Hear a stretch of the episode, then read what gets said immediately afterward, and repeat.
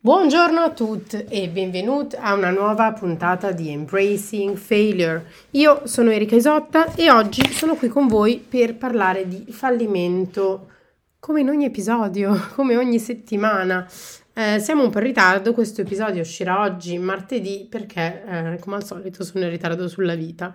Eh, non so se è lo stesso per voi, ma il fatto che tutto abbia riaperto e che la vita sia ricominciata ehm, ha portato una certa lentezza in tutti gli altri progetti che portava avanti eh, online, il che comunque va bene, non voglio sentirmi eh, male per questo o eh, anzi questo sarebbe un altro discorso da aprire del, del sentire di non performare um, e molte volte me, mi sono sentita non, non, abbastanza per questi progetti che porto avanti, per le persone che si aspettano qualcosa e um, quando in realtà sto affrontando una marea di cose nella mia vita e non perché ci debba essere una scusa, perché penso che anche se semplicemente non ce la facessi andrebbe bene comunque.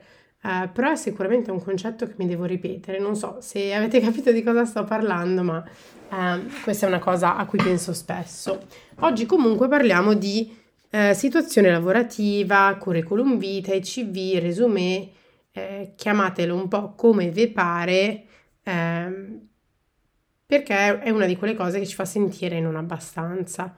Per me personalmente è sempre stato un grande trigger, il mio curriculum vitae e um, parlando con delle recruiter o dei recruiter, delle volte sono uscite un po' eh, dei commenti che non ho trovato molto in linea con quelli che devono essere, per esempio, i principi dell'azienda che avevano scritto sul loro sito. Um, quindi ecco, oggi siamo qui per, per parlare di questo. Io, mm, come al solito, vi ricordo che non sono una professionista in ambito sanitario, quindi le opinioni qui riportate sono mie, mie soltanto, eh, e soprattutto sono t- tanto di valore come quelle di una qualsiasi vol- vostra altra amica o altro amico. Um, resto comunque, eh, quindi questa resta una chiacchierata tra amici. Um, quindi cominciamo. Vi spiego la situazione. Stavo parlando con alcuni recruiter e eh, una persona mi chiede, un, un, recruiter, una recruiter mi chiede, um, ho visto che non sei mai stata per più di due anni e mezzo nella stessa azienda. Uh, che cosa ci dice questo sulla tua personalità? Possiamo fare qualcosa se ti assumiamo per cercare di farti restare più a lungo? E eh, devo dire che eh, questa persona ha scelto di soffermarsi su qualcosa che lei ha dedotto dalla mia esperienza lavorativa, eh, cercando di farmi sentire, non so, come se io fossi una persona che non può mantenere degli impegni o non lo so, perché che cosa dice effettivamente il fatto che una persona abbia cambiato diversi lavori? Dice davvero qualcosa sulla personalità di questa persona? Uno, dobbiamo tutti eh, conformarci a quell'idea che eh, il tuo unico valore come impiegato o impiegata è se resti in un'azienda X anni. Eh, e questo mi ha ancora più scioccato quando è venuto da eh, un'azienda i quali valori sul sito sono eh, la diversità e l'inclusività. Uh, perché se tu ti aspetti che tutte le persone abbiano la stessa esperienza lavorativa, di aver passato X anni in un'azienda, eh, eccetera, in realtà stai chiudendo gli occhi su un problema molto più grande. Una persona può arrivare per dire, a cambiare lavoro dopo eh, dei problemi familiari, dei lutti, delle relazioni abusive, relazioni abusive personali, ma anche sul posto di lavoro. E eh, soprattutto tutte queste informazioni non è detto che la persona debba o voglia condividerle. Um, quindi purtroppo queste sono delle, delle domande che trovo sempre fuori dal mondo e nel parlare con, con le persone mi sono veramente arrabbiata perché ho detto guarda, io mh, mm, ti posso dire, tu puoi decidere di fe- soffermarti a guardare questo, sono una persona di 29 anni che ha voluto vivere e viaggiare all'estero, quindi avere esperienze diverse e questo si è comportato anche cambiare città, cambiare lavoro, cercare di sperimentare il più possibile. Uh, e questa è la mia risposta. E questa è la risposta un po' più, diciamo, eh, fake, perché nel senso è vera ma non è vera. Eh, perché delle volte ho dovuto cambiare lavoro perché avevo un manager estremamente abusivo e tossico e sono finita in burnout. Um, però non mi sento ancora così libera da poterne parlare in un di lavoro perché dicono no, magari questa persona è propensa al, burn- al, burnout, magari questa persona avrà un burnout di nuovo e ci ritroveremo senza qualcuno, perché purtroppo quando si fanno i colloqui c'è ancora quest'idea che in realtà sono loro che devono scegliere noi, c'è un po' questa cosa del pick me, eh, quando in realtà siamo anche noi che dobbiamo scegliere l'azienda, quindi io adesso mh, mm, questo sicuramente sta cambiando nel mio approccio, però è un cambiamento che è molto più profondo e che prende molto più tempo di quello che può essere, eh, di quella che può essere una conversazione qui, per esempio. E ehm, quindi no, veramente una delle cose che mi ha fatto veramente come te lo devo spiegare? Cioè, per me anche spiegare il fatto del perché ho lasciato la, l'ultima azienda che era in Francia, eh, stavo lasciando un matrimonio abusivo, sono dovuta scappare di casa per salvarmi letteralmente e, e, trovare un nuovo lavoro. Il punto è che potrei raccontare questo e dire guarda anche una situazione di difficoltà, so dal survival mode, ho trovato un nuovo lavoro, ho trovato una nuova casa, non mi sono fermata. Eh, non penso sia una delle cose meno tossiche più sane che io abbia mai fatto perché penso che quando c'è qualcosa che non va bene ci dobbiamo fermare e abbiamo bisogno di tempo per effettivamente comprendere quello che si sta succedendo. Quindi mm, non avevo neanche voglia di raccontare questo, quindi si racconta un po', eh, era finito il mio tempo in Francia, cercavo una nuova avventura, così. E, e delle volte il lavoro può semplicemente non funzionare. Perché dobbiamo far sentire male la persona e togliere tutta la responsabilità all'azienda che ha creato una situazione o un clima poco sano? Perché anche questo succede cioè, a parte quando ho lavorato in LinkedIn, che è stata veramente un'esperienza incredibile, e comunque anche lì ho avuto delle volte dei manager che hanno avuto delle situazioni non completamente sane e tendenti al tossico, però quando l'ambiente non è tossico si riesce a passare oltre. Se oltre al manager o al, ai, a chi lavora con noi c'è un ambiente queste persone sono tossiche, ma c'è anche l'ambiente che le circonda è tossico, diventa molto più difficile. E ehm, questo discorso, questa domanda, insomma, mi ha fatto scaturire tutta una serie di riflessioni che è perché c'è questo, questa sensazione di shame che hanno eh, che i recruiter o che comunque fa le interview i colloqui impone a chi è dall'altro lato, a chi sta effettivamente cercando un nuovo lavoro, perché altrimenti non staresti avendo questa eh, conversazione eh, e mette queste persone in una situazione ancora più di difficoltà, perché è come se chi sta facendo i colloqui stia cercando il pelo nell'uovo. Cercano quella parte del tuo CV, cercano il tallone d'Achille. E questa cosa mi fa un po' arrabbiare. Perché? Perché effettivamente non la trovo giusta. Cioè, è come se io andassi lì e dicessi, guarda, eh, e questo secondo me andrebbe fatto, però andassi a dire alla persona che mi sta assumendo, bah, eh, quali sono i punti deboli del tuo team, quali sono le cose che vorresti cambiare. E sono secondo me delle buonissime domande da, da colloquio che io stessa ho fatto tra l'altro in passato, um, però dipende anche il modo in cui vengono fatte.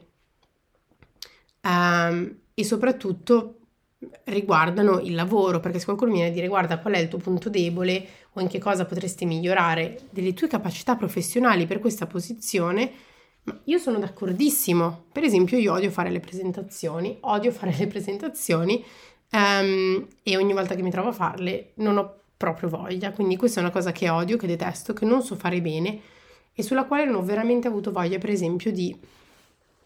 Uh, colmare il mio gap in queste abilità. Eh, quando però ti vengono a chiedere perché hai compiuto delle scelte riguardanti il tuo lavoro in quello che è l'ambito della vita privata, che può essere perché hai un buco sul CV di sei mesi. Il buco sul CV può essere per un lutto familiare, può essere per un divorzio, può essere per una perdita, può essere per una malattia. Non è in quel momento il posto del recruiter o di chi sta facendo i colloqui di saperlo. Io di questo ne sono convinta. Eh, sarebbe bello se vivessimo in un posto dove si vivessimo in un mondo dove si dove si può parlare di tutto questo apertamente, però purtroppo ancora non si può. E, ehm, e io stessa ho paura perché quando stiamo cercando un lavoro siamo in una situazione di bisogno, quindi non vogliamo metterci in una situazione in cui ci tagliamo fuori delle opportunità. A me piacerebbe essere la prima persona che prende e dice guarda, qui ho avuto un manager che mi ha fatto X, Y e Z, eh, qui ho avuto un marito abusivo che ha fatto X, Y e Z. Dire questo sai perché? Perché sono una donna, perché eh, c'è un sessismo sistemico e ogni persona subisce delle discriminazioni a un livello o ad un altro, a seconda di vari elementi che possono essere classe sociale, etnia, eh, sesso eh, e via dicendo, insomma, e tutte quelle che sono insomma, gli assi del nostro ehm, di ciò che poi viene appunto definito ehm, interse- intersezionalità.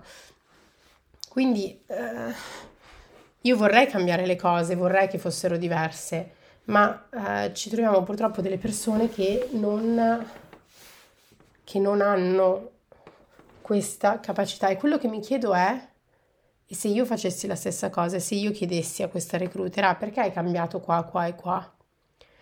Perché alla fine è questo quello che si sta facendo, si sta cercando il punto debole, l'anello debole della catena, il punto debole della storia, il tallone d'Achille. Quindi mh, mm, quello che volevo fare oggi era un pochino un rant, un episodio un po' diverso, un po' più corto, un po' più... però volevo solamente aprire questa riflessione che, di nuovo, il fallimento che si prova quando eh, si viene messi davanti a quello che è un percorso diciamo, non ordinario, fa paura. Perché? Perché ci sentiamo che ci stai dicendo, ah, tu non vai bene, non sei a posto, non sei abbastanza, dovresti avere un'esperienza di lavoro diversa. Eh, il punto è che ogni persona ha una storia diversa e se veramente un'azienda ha dei principi quali diversity, inclusione, tutto, dobbiamo accettare che le persone possono avere esperienze diverse. Per esempio adesso alcune aziende hanno cominciato finalmente ad accettare persone eh, senza la laurea, ovviamente mm, senza una laurea, ovviamente per ruoli dove non è eh, critica, ma ci sono tantissimi ruoli dove anche dell'esperienza lavorativa equivalente può essere abbastanza. Quindi infatti quello di cui parlavo, per esempio, e magari faremo un episodio su questo, è la mobilità sociale eh, nel mondo tech, in particolare nelle carriere commerciali e di vendita. Questo perché permette un po' a tutti di entrare, di poter guadagnare degli stipendi al di sopra della media eh, senza grandissime barriere all'ingresso. Perché come potete immaginare, io avevo un'amica che eh, lavorava in consulenza a Londra e, e lei diceva guarda, tutte le promozioni avvengono sul campo da golf, principalmente tra eh, uomini eh, cis, etero, bianchi eh, di una certa classe sociale, perché ovviamente giocare a golf ha un prezzo d'entrata. Quindi ci sono effettivamente tante cose che restano ancora, a, che tagliano al di fuori delle persone, che discriminano e viviamo purtroppo in, un, in una realtà che ha ancora molto, molto, molto, molto di tutto ciò. E ehm, quindi non è eh, perché dobbiamo uniformare le esperienze di tutte le persone a quelle poche persone che hanno avuto il lusso di fare certe scelte nella vita.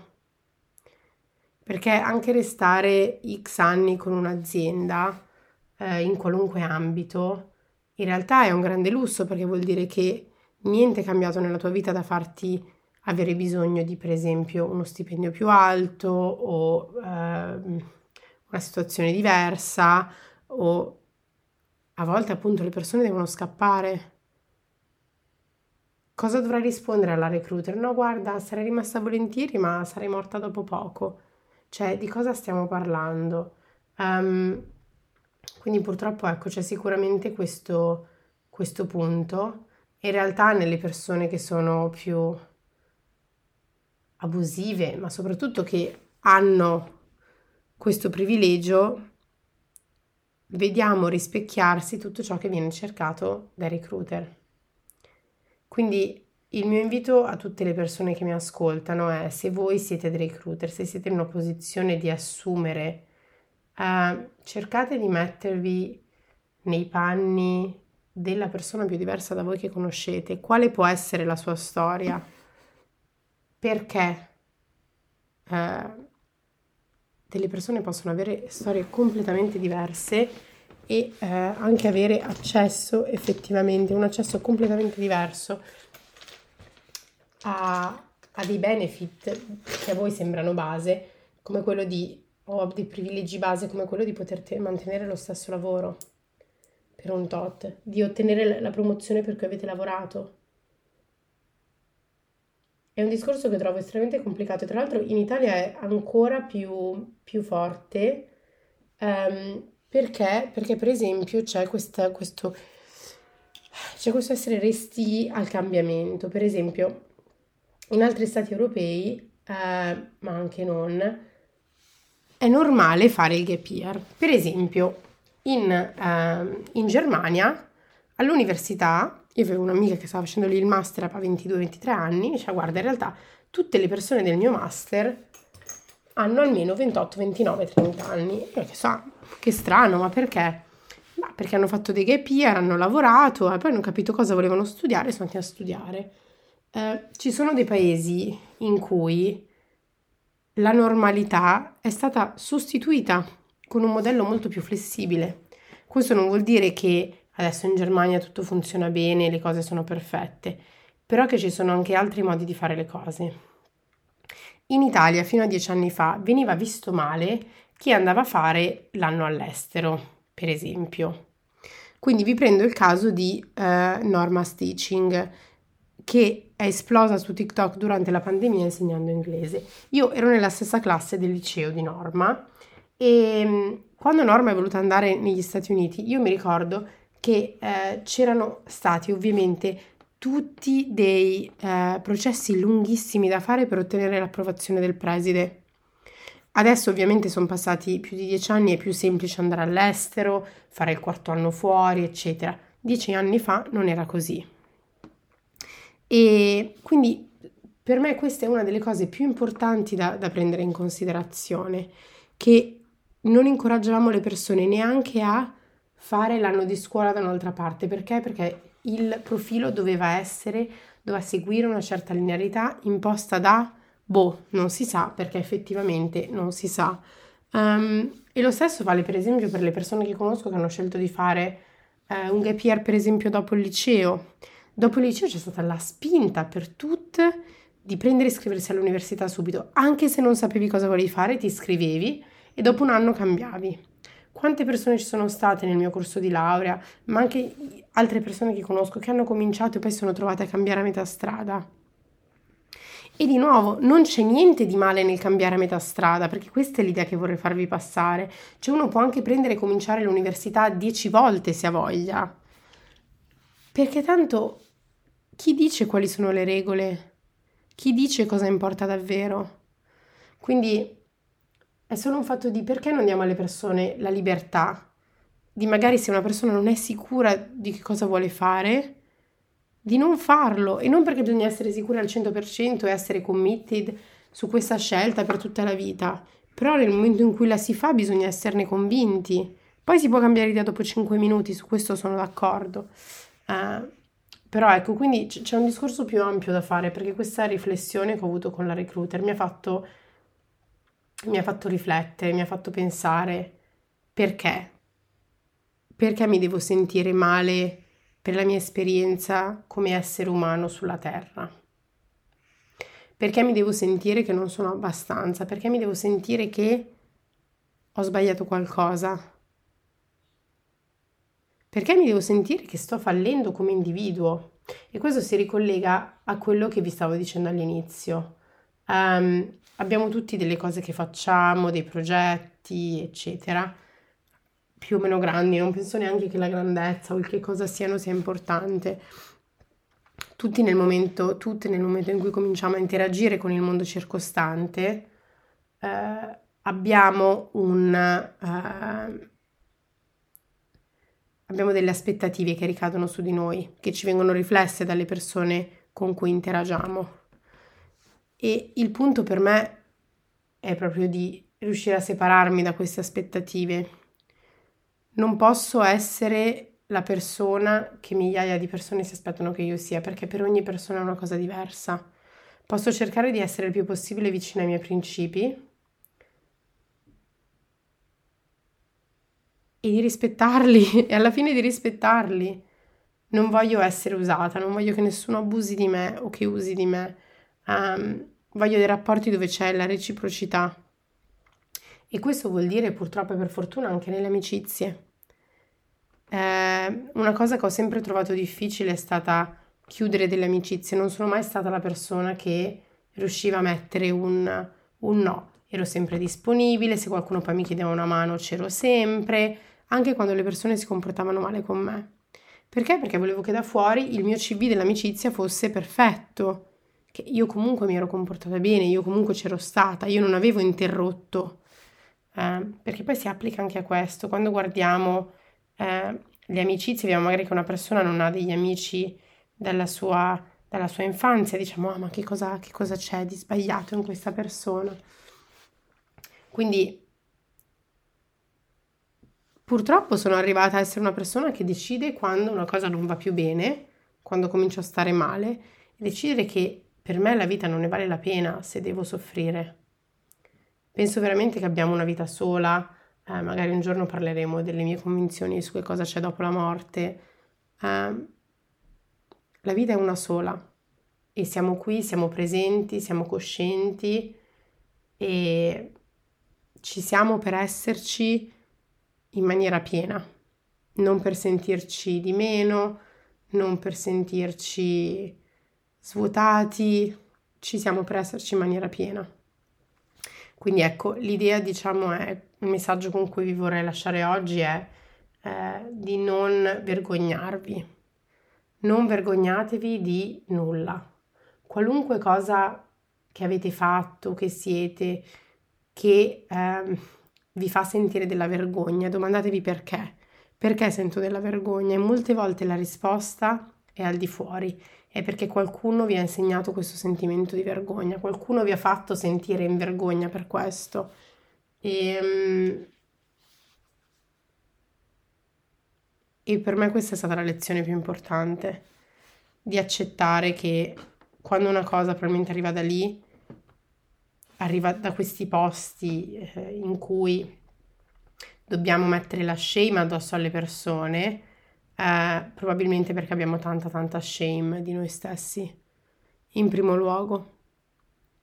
Quindi su tutte quelle persone che mi hanno fatto sentire non abbastanza, in realtà stavano solamente project, come si dice in inglese, stavano solo proiettando qualcosa di loro. Se voi siete pieni dentro, e siete ok e siete a posto e accettate quello che siete perché alla fine si tratta solo di accettare quello che siamo, questa energia, questa luminosità verrà messa anche addosso agli altri. Se scegliete di essere delle persone che si fanno incatenare dal giudizio altrui, dalla percezione degli altri, eh, non, non se ne esce più fuori. Questa è stata una grandissima lezione di quest'anno non voglio più essere la persona che mette delle stories arrabbiate su Instagram e non voglio più avere a che fare con queste persone. E questo si ricollega anche con le persone con cui lavoro, con le persone con cui ho dei progetti, con le persone con cui condivido la vita, con gli amici. Non voglio avere questo tipo di energia attorno a me, perché è un'energia che porta le persone alla vergogna. Quindi niente più vergogna, smettiamola di vergognarci, abbracciamo chi siamo con tutte le nostre insicurezze, diamoci un abbraccio forte, io adesso lo sto facendo adesso, mi abbraccio forte perché mi voglio bene. Vi ringrazio per essere stati qui con noi, è stato un episodio un po' diverso perché è stato un vero e proprio rant e ehm, grazie, grazie, grazie. Insomma, l'idea di oggi è di parlare un po' di tutte queste cose e mm, se volete seguirmi, se vi è piaciuto questo episodio, avete dei commenti da fare, potete scrivermi su Instagram a Erika Isotta. Il mio profilo Eh, non lo guardo più tantissimo, sto anche pensando di chiudere Instagram, però mi piace tenerlo come canale di comunicazione per questo podcast, quindi diciamo che per il momento resterà aperto, ma non ne sono sicura, devo trovare qualcosa di nuovo e non posso dare il mio numero a tutte. Um, quindi grazie mille per essere stato qui con noi, vi mando un abbraccio fortissimo, voletevi bene.